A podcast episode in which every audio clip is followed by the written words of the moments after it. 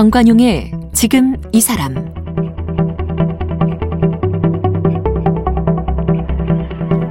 여러분 안녕하십니까 정관용입니다. 오늘도 어제에 이어서 이 멜로의 거장 로맨티스트 감독으로 불리는 윤석호 감독과의 만남 이어갑니다.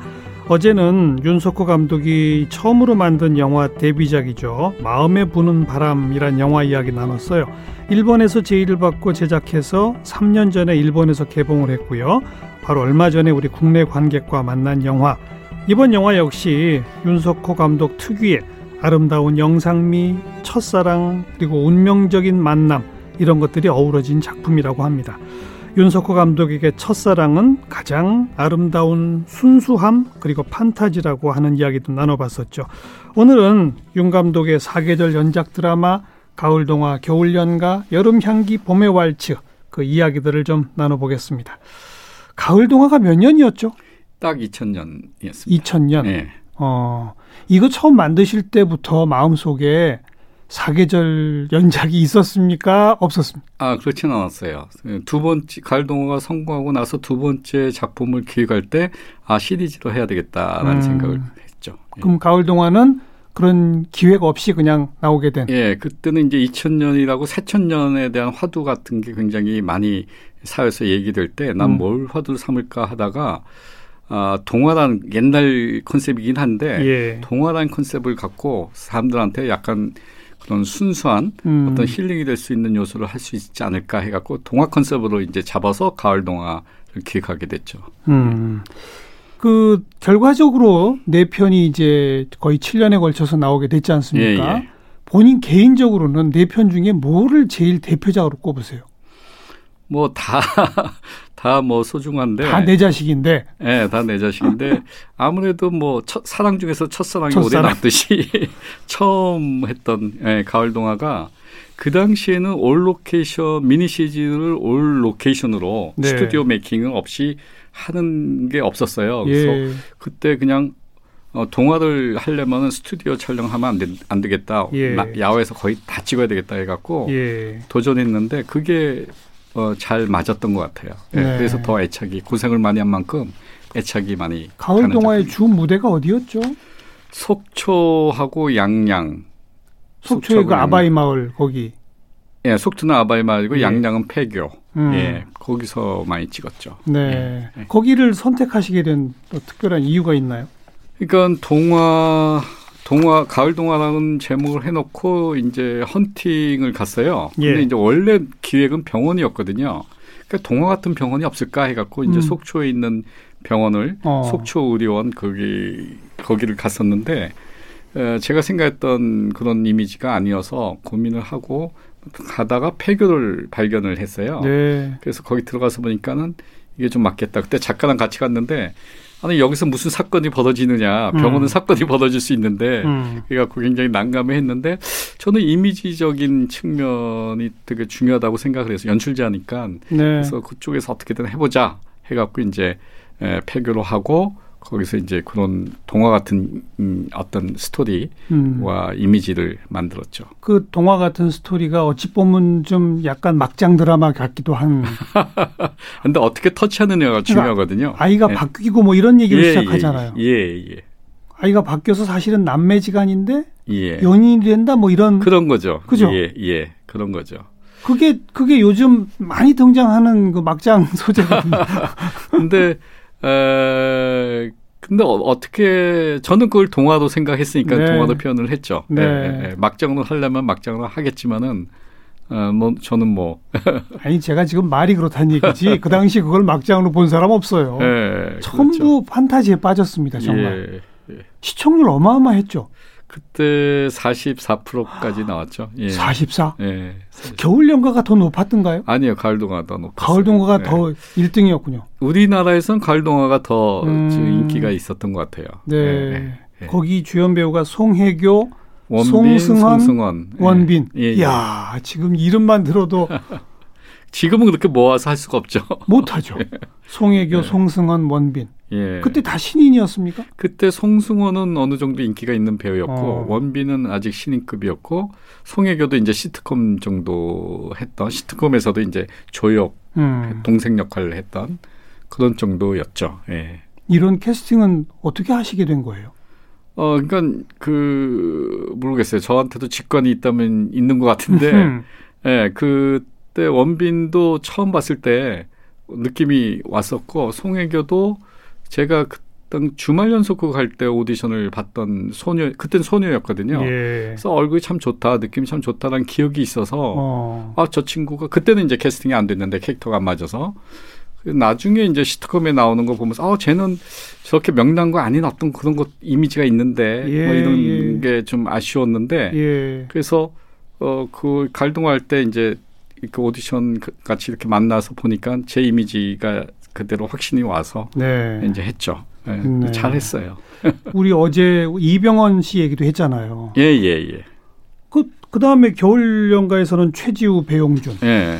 또, 그 다음 그 여름 여름 향기 송예진하고 송승헌이 한 번 더 했고. 손예진. 예, 예. 그 다음 또 한효주. 예, 예, 예. 아니, 어, 어떻게 이런 기라성 같은. 근데 지금이니까 기라성이지 그때는 한효주 씨도 시트콤만 했던 신인이었고. 아니, 그러니까 제가 예. 질문이 그거예요. 예. 신인들인데 보는 눈이 어쩜 그러신지 아니면 우리 윤 감독 드라마를 통해서 다 그렇게 된 건지. 글쎄, 저는 약간 그런 거를 좀 이렇게 보는 눈은 제가 촉이, 얘기하기 뭐하지만 촉이 와요. 아 그런 게 좀 있는 것 같아요. 이렇게 어. 보면은 그게 이제 스타성이라고 그러는데 네. 약간 사람을 이렇게 끄는. 그러니까 어. 제가 이렇게 보면은 어, 얼굴 봤을 때 지루하지 않아요, 제가. 그 음, 친구를 볼 때. 음. 그 하염없이 이렇게 보게 돼요. 아. 어, 그, 그, 그 호흡이 길면은 네. 그만큼 매력이 있다라는 생각이 들거든요. 그래요? 그런 친구들이 이제, 예. 제가 좋아하면은 제가 잘 표현하더라고요. 어. 예. 저는 연기자는 아니지만 지루한 얼굴입니까? 안 지루한 얼굴? 얼굴 좋으시잖아요. 농담으로 던진 얘기입니다. 가을 동화. 진담입니다. 가을 동화가 그때 그 진짜 한류의 시작이죠. 그렇죠. 에, 사람들은 겨울 연가도 많이 아는데 네. 에, 가을 동화가 대만에서 굉장히 히트를 했어요. 예. 그래서 대만에서 히트하면 거기 화교권들이 그 파급 효과가 크더라고요. 그렇죠. 대만에서 히트하니까 홍콩, 싱가포르, 말레이시아, 중국 그 주변 나라가 다 연쇄 반응이 네. 일어났어요. 네. 그래서 관광객들이 그 장소를 찾아오는 KBS 뉴스 9시 뉴스에 나오더라고요. 저도 이제 봤는데 속초 아바이 마을 집단 관광 순례. 뭐 네, 뭐 그런 게 있어서 되게 신기했어요. 제, 네. 저 그런 걸 처음 봐갖고. 네. 그래서 겨울연가 만들 때 아, 눈 장면을 많이 넣으면은 좋아하겠다. 동남아시아 사람 또 예, 예, 예. 또 진짜 그런 생각으로 어. 눈을 굉장히 중요시 여겼어요. 아. 근데 나중에 이제 그 일본에서 얘기 들어보니까 일본 NHK가 위성 방송에서 이제 맨 처음 방송했거든요. 겨울 연가를. 근데 이제 아시아존에서 그 가을 동화가 히트한 현상을 이미 파악을 하고 있더라고요. 그래서 일본이 예, 그래서 예. 아 이번에는 그 후속작인 겨울 연가만 한번 해볼까 하고 음. 이제 실험적으로 음흠. 그걸 해본 건데 그게 엄청나게 어. 그들도 예상하지 못하게 이제 네. 대박이 네. 난 거였죠. 그러니까 가을 동화는 일본에는 소개조차 안 됐던 거예요? 어, 안 됐는데 제가 그 오따루에 갔을 때 오따루에 있는 일본 사람이 봤대요. 음. 그러니까 지역 방송국에서 이렇게 해서 아. 방송된 경우도 있더라고요. 조금만. 예, 예. 아무튼 예. 가을 동안은 중화권, 예, 동남아시아를 강타했군요. 예, 예. 어. 그래서 그때 이제 한류라는 단어가 사실은 화격권에서 나왔어요. 대만에서. 아, 네. 한류가 한자잖아요. 그러니까요. 네, 거기서 먼저 만든 말이었어요. 그렇죠. 예.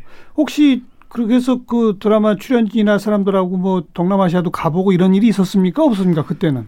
그때 이제 가을 동화 하고 나서 저기 그 문근영, 네. 문근영하고 오히려 아역하고 한번 갔었어요. 어. 예, 대만에 가갖고 주연 배우들하고는 같이 못 예, 주연 배우들하고는 같이 갔나? 같이 갔던 것 같기도 하고 기억이 좀 어. 그런데 하여튼 문근영 아역이죠. 예. 그때 이제 여러 그 기자들 앞에서 기자들이 한번 울어봐라라고 뭐 하도 잘 우니까 울어봐라 했는데 그 자리에서 울어갖고 막 박수 치고 막 놀랬던 진짜 배우네요. 네, 그랬던 어. 기억이 남아요. 음. 그리고 이제 그 다음이 겨울 연가. 예. 이게 이제 일본을 강타하게 되고 네. 본격적인 우리 드라마의 세계화라고 말할 수 있는. 예, 예, 그렇죠. 그리고 최지우 배용준도 일본 내에서 엄청난 스타로 발돋움하게 된 예, 네. 그런 거죠. 예. 이거는 이제 기획 단계부터 그런 목적 의식을 가지신 거죠. 일본은 생각을 전혀 안 했고. 그런데 아, 어쨌든 드라마의 예. 국제화. 어 그냥 뭐 아까도 얘기했다시피 아 동남아 사람들이 가을 동안 좋아했던 기억이 있으니까. 음. 그 눈 장면을 많이 넣어서 그들이 많이 왔으면 좋겠다. 네. 아는 정도의 생각으로 시작을 했고, 네. 예. 나중에 보니까 일본에서 히트를 하면서 일본이 어쨌든 세계에서 선진국이다 보니까 예. 그뭐 미국에 살고 있는 일본인, 뭐 유럽에 살고 있는 일본인 이들도 다 그걸 너무 좋아하다 보니까 음. 외국 사람들도 그걸 알게 돼서 파급 효과에 프랑스 사람들도 보게 됐고 네. 미국 사람들도 보게 되고 그래서 타임지에서도 맞아요. 제가 인터뷰한 적이 있는데 그러면서 글로벌한 현상이 일어났죠 음. 결연가가. 음. 예. 음. 그 배경은 남이섬이에요. 예, 어린 시절은 남이섬이고 성인 시절은 이제 용평 리조트고 음. 예, 그렇게 됐죠. 거긴 또 어떻게 캐스팅하시게 된 거예요? 장소를? 장소는 이제 그 그 가을 동화가 동화였다면은 겨울 연가는 이제 옛사랑, 첫사랑도 음. 있지만 옛사랑, 추억, 향수 이런 개념으로 해서 남이섬이 옛날 굉장히 저 젊었을 때는 핫한 장소였거든요. 혹시 데이트 장소? 데이트도 했었고, 아, 아. 그뭐 강변가요제 같은 것도 하고, 맞아요, 맞아요. 굉장히 그 좋았던 그런 기억이 있는데 제가 겨울연가 갔을 때는 좀 황량했거든요. 예, 예. 그래서 아 그런 기억이 저는 있어서 이제 거기를 무대로 이제 하고 또 이제 서울보다는 어, 옛 도시 춘천, 춘천을 또 무대로 해서 고등학교 시절을 네. 좀 찍고 네. 나중에 직업 현장으로서는 이제 눈이 많은 용평 리조트 음, 음. 이렇게 해서 만들었죠. 그 처음에는 최지우 배용준이 아니었다면서요? 아닌 게 아니고요. 그때 이제 많은 얘기가 나왔는데 음. 어, 캐스팅을 하려다 보면 스케줄들을 많이 확인을 해요. 당연하죠. 네, 뭘 하고 있는지. 예, 예. 뭐 이쪽이 안 될 수도 있고 그 대안도 생각해야 되고 음. 그런 과정에서 여러 얘기가 나오는데 저는 처음부터 그렇게 생각을 했어요. 최지우 예, 배용준으로. 예, 예, 어. 예. 근데 다른 사람들도 거론은 됐었다. 거론 됐었죠. 네. 예, 예. 그런데 아무튼 윤 감독의 본 마음은 처음부터 배용준, 최지우였다. 그리고 둘 다 흔쾌히 오케이 했고. 네, 네. 근데 그 드라마 결말도 배용준 씨가 시력을 잃고 막 이러면서 끝나잖아요. 네, 네. 요즘 해피엔딩으로 못 갑니까? 아. 뭔가 애잔함이 좀 있어야지 더 그 가치가 좀 더 있는 것 같아서. 음. 예. 그리고 일본 진짜 자주 가셨죠? 예, 그 이후에 자주 갔어요. 그죠? 예, 예. 하, 느낌 그때 어땠어요? 일본의 어, 반응? 그때 저는 뭐 PD로서 그렇게 수많은 기자 앞에서 눈이 부실 정도 카메라 세대를 받아본 적이 없었거든요. 전 남의 그 현장만 봤지 그렇죠. 배우들이 그런가 보다 그랬는데 공항에 내리는 순간부터 완전히 예. 인산인해였고 예. 그다음에 기자회견장에서도 막 그랬는데 정말 말로만 들었던 거를 실제로 그러니까 어디둥절할 정도로 네. 굉장히 놀랬, 놀랬죠. 2004년에 받은 키네마 준보상? 네. 이건 무슨 상이에요? 그게 이제 그 키네마 준보라고 일본에서 유명한 영화 잡지인데 그 권위 있는 음. 영화 잡지인데 그쪽에서 이제 주는 상인데 굉장히 의미 있다고 그러더라고요. 어, 어. 네, 같이 있다고 그래서 저는 잘 모르겠습니다. 근데 아무튼 국내 드라마 PD가 예, 이런 예. 상을 받은 거 처음 예, 아닙니까? 그렇죠. 그죠? 그리고 일본 또 제작자 협회 뭐 그런 데서도 상을 주고 네. 예. 네. 그랬죠. 특별히 일본에서 열도를 들었다 놨다 한 이유는 뭐라고 생각하세요? 어제 말씀드렸다시피 첫사랑의 어떤 순수함, 음. 뭐 그런 거가 작용했다고 보는데 일본이 어쨌든 전쟁에 패하고 나서 경제 발전에 온 그걸 다 쏟았잖아요. 그랬죠. 그랬죠. 그 단카이 세대라고 그러거든요. 예, 그 예. 세대들이 지금 한 60대 정도, 70대까지. 음. 근데 그러다 보니까 이제 주부들도 같이 같이 허리띠 졸라매고 그 서포트 하느라고 굉장히 힘이 들었죠. 그러고 나서 이제 나이 먹고 나서 겨울연가 이전에 이제 황혼이혼이라는 그런 거가 좀 일본에서 나왔었어요. 맞아요. 네, 그래서 이제 인생 무상이죠. 인생 나이 무상. 이제 60대고 이렇게 하니까 너무나 자기 허리띠 졸라매고 이런 산 거에 대해서 음. 낙도 없고 그러니까 약간 허전함이 있을 때 겨울연가가 이렇게 나오면서 자기 순수했던 시절, 예. 에, 교복 입었던 소녀 때 예. 시절에 예. 자극을 받은 거예요. 그래서 예. 그때 뭐 어떤 신문에서 이제 일본 평론가가 한 마디 저는 기억이 남는데 일본 결령가가 일본 아줌마들한테 소녀를 찾아줬다. 소녀를 표, 찾아줬다. 예, 네, 그런 표현이 있었더라고요. 그래서, 그래서 이혼을 부채질하셨군요. 그래서 어쨌든 그런 어떤 잊고 살았던 어떤 순수한 감정, 네. 설레는 감정. 네, 그래서 네.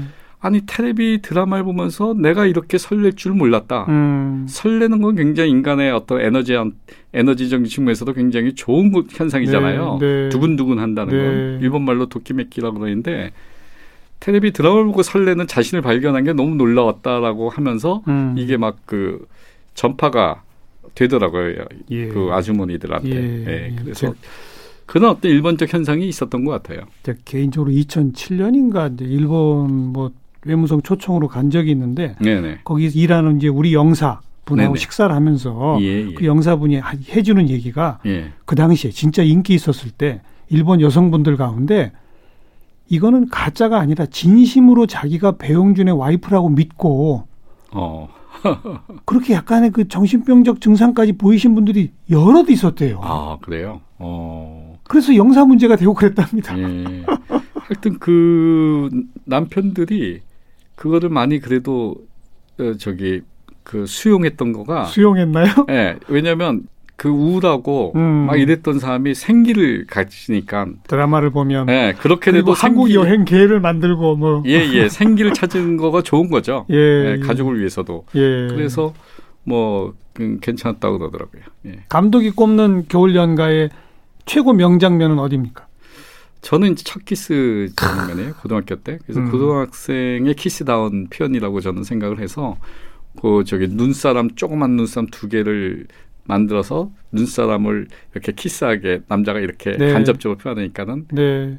여자애가 키스하네 뭐 이렇게 음, 하니까 음. 부러워 약간 닭살스러울 수 있지만은 네. 그래서 이제 얼른 남자가 이제 뺨에다 쪽 하는 어떤 음. 그런 장면이 있는데 어, 그 장면이 뭐 사랑스러운 장면이 된 것 같아요. 본인이 고등학교 때 그렇게 했던 거 아닙니까? 아니요, 그렇진 않고요. 어, 그렇진 않고요. 원래 눈사람을 만들면서 해야 되는 장면이었는데 음. 눈이 적게 왔어요. 그래서 어. 눈이 안 뭉쳐지더라고요. 아이고. 남이섬에서 그래서 어떻게 할까 하다가 조그만 눈사람을 만들어 보자 해갖고 이제 거기서 아이디어가 떠올라갖고 예. 환경적 제약이 오히려 명장면을 예, 예 그런 것 같아요. 그러니까 네. 제가 어제도 얘기했다시피 우연에 대한 그렇죠. 그런 거죠. 그다음 2003년에 여름 향기, 네. 손예진, 송승헌, 네네. 여기서는 이제 심장 이식이 또 등장을 합니다. 네네네. 그이 심장을 이식 받은 여인이 예. 원래 그 심장의 주인공이 사랑했던 남자를 또 우연히 만나 가슴이 뛴다. 그러니까. 라고 그것도 우연히 만나. 그죠? 그렇죠. 예. 하여튼 뭐 어제 우리 마음에 부는 바람 얘기부터 시작해서 지금까지 예. 하여튼 첫사랑, 우연. 네. 뭐 죽음 내지는 뭐 시력 잃음 뭐 이런 거 네. 이런 거 없으면 뭐가 안 되는군요. 아, 뭐 그런 장치가 필요하긴 하죠. 현실과 다른 얘기다 보니까. 음. 예, 예. 그래서 여름만기 같은 경우도 어쨌든 에, 가슴이 뛴다라는 거, 예. 그, 거기는 어떤 사랑의 어떤 교환 가치나 어떤 이해관계나 이런 게 아니고 본능적으로 누굴 사랑하면은 가슴이 뛰는 거고 그게 순수한 사랑이 아닐까 네. 아, 그런 쪽으로 이제 에, 포커스를 두고 한 거죠. 여름 향기의 장소 배경은 어디였죠? 거기는 그 무주 리조트. 어. 예요. 무주 리조트에서도 찍고 그다음에 저기 남도의 보성의 녹차밭. 녹차밭. 예. 네. 네. 그렇게 됐죠. 예. 그, 오대산 쪽에 있는 또 어, 자생 그 꽃밭 있는데 음. 예, 거기 거기도 있고 야생화 있는 꽃밭 있는데도 찍었고. 그러니까 일부러 그렇게 뭐 우리 가을 동화부터 시작을 해서 전부 네. 전부 어떤 특정 장소가 이렇게 트레이드 마크처럼 떠오르지 않습니까? 예, 예, 예. 그것도 의도하신 바인가요? 어, 이미지의 힘이 좀 크니까, 음. 어, 그게 사람들 기억 속에 좀 많이 남는 것 같아요. 저는 이제 기본적으로 아름다운 거를 좋아하는데 그 아름다운 거를 자연 속에서 찾을 수 있고 인간한테는 사랑에서 찾을 수가 예, 있다고 보거든요. 예. 그래서 아름다운 자연에서 인간이 사랑을 하면은 음. 그 조화가 완벽히 효과 커요. 완벽이죠. 예, 예. 그래서 어. 그런 느낌이었기 때문에 사람들이 늘 속에 많이 남고 가보고 싶고 음. 어, 그렇다고 생각을 합니다. 예. 겨울 연가는 의도적으로 눈 아까 말씀하신 네, 것처럼 네, 네. 여름 향기는 여름이다 보니 비가 또 많이 오죠. 네, 비도 있고 꽃. 꽃. 여자 직업은 이제 플로리스트로. 예. 예. 그 당시는 이제 플로리스트란 말이 거의 없었을 때 음. 예, 꽃집 아줌마, 막 꽃집 아가씨 얘기할 때 플로리스트라는 직업을 설정해서 꽃을 많이 보여줬죠. 네. 예. 그때 그 비 내리는 씬의 드라마에 등장한 우산이 그렇게 많이 팔렸다면서요? 네, 그랬다고 그러더라고요. 그 혹시 그 우산 업체랑 무슨 뭐 있었? 아이 그런 거 전혀 없습니다. 2006년이 봄의 왈츠입니다. 예, 예, 봄의 왈츠죠. 요거는 조금 전작들과는 조금 다르죠?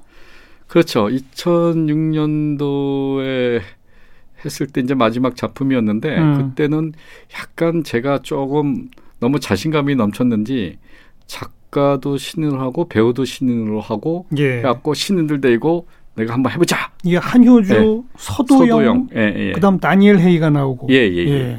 그렇게 해갖고 이제 했는데 그때는 뭐 어쨌든 그 어린 시절에 숨바꼭질 음. 장면이 굉장히 메타포도 제가 썼는데 숨바꼭질 보이지 않아도 있다라는 어떤 그 화두로 에, 뭐 어린 시절에 에, 사랑했던 경험이 그것도 역시 첫사랑인데 예, 예. 그, 그 친구의 그 마음 속에는 지금 내가 만나지 않아도 항상 음. 마음 속에 있는 어, 그런 이미지를 갖고 해서 성인이 돼서 만나서 그 남자의 아버지가 여자의 집에 돈을 훔쳐서 도망가는 바람에 네. 그 여자의 엄마가 찾으러 갔다가 교통사고로 죽어요. 그러니까 음. 굉장히 큰 상처를 줬어요 여자한테 네. 네. 이 남자는. 그래서 어떤 그런 과거의 상처 음. 이런 것들을 다 극복하는 봄이니까 새로 시작하는 느낌이니까 음. 그런 느낌으로서 이제 좀 따뜻하게 그리고 싶었죠. 음. 해외 오스트리아 배경 네, 오스트리아 촬영을 겨울 장면을 그렇죠. 거기서 찍었고요. 예, 음. 피아니스트로 설정을 네. 해서. 네. 뭐 우리 어제부터 시작해서 어려서부터 예술가가 꿈이었고 뭐 이런 말씀 쭉 나누지 않았습니까? 예. 그런데 본인도 아마 몰랐을 거예요. 어쩌다가 내가 봄, 여름, 가을, 겨울 네 편의 드라마를 그렇죠. 예. 완성하게 되는 예. 이런 이런 사람이 됐을지 본인도 그 역시 몰랐죠. 우연인가요? 그렇죠. 어. 저는 그렇게 생각해요. 그래서 아, 그냥 제가 이렇게 그 현실 속에서 느끼는 대로 음. 어, 거기 내가 진정은 뭘 원하는지 예, 하고 싶은 게 뭔지 네. 너무 프레임을 갖고 막 거기에 맞추는 것보다 그 진정성이라고 그럴까요? 그런 느낌을 존중하는 게 되게 중요한 것 같아요. 예. 뭐 계획된다고 되는 건 아니잖아요. 인생이. 감독이 자기 느낌과 자기 설렘이 없으면 어떻게 그렇죠. 그렇죠. 관객을 설레게 할 수 있겠습니까? 맞습니다. 음. 예. 그 사부작 그리고 또 이어서 이번에 우리 관객에게 선보인 영화 마음에 부는 바람. 예, 예. 다 어떤 일련의 연속 선상에 있는 것 같아요. 예, 예. 앞으로의 계획은요? 어, 지금 영화를 해보니까 굉장히 재미있어요. 네. 즐겁게 네. 일을 했던 경험이 있고 또 일본에서 했을 때 또 아쉬움도 있기 때문에 음. 한국에서도 영화를 한번 더 그렇죠. 하고 싶은 그렇죠. 예, 한국 배우들하고 예예 예, 그러고 음. 싶은 생각이 들어서 지금 기획 중에 있어요. 예. 그 시나리오도 쓰고 계십니까? 시나리오는 아니고 지금은 이미지 쪽만 먼저 생각을 좀 많이 하고 있어요. 이미지. 어, 예. 어. 바람이냐 비냐 뭐 이런 이미지. 대략 좀 미리 이게 힌트 주실 만한 뭐 아직 그 단계까지는 아닙니까? 예, 예, 그 단계까지는 아니에요. 그럼 완성되려면 얼마나 기다려야 됩니까, 우리가? 제가 부지런히 하면은 뭐 내후년에 상영이 되는 거고요. 내년에 음. 찍는 거고요. 음. 예, 그렇지 않으면 더 늦어질 거고요. 좀, 좀 부지런 떨어주시기. 예, 그래야 될 것 같아요. 예.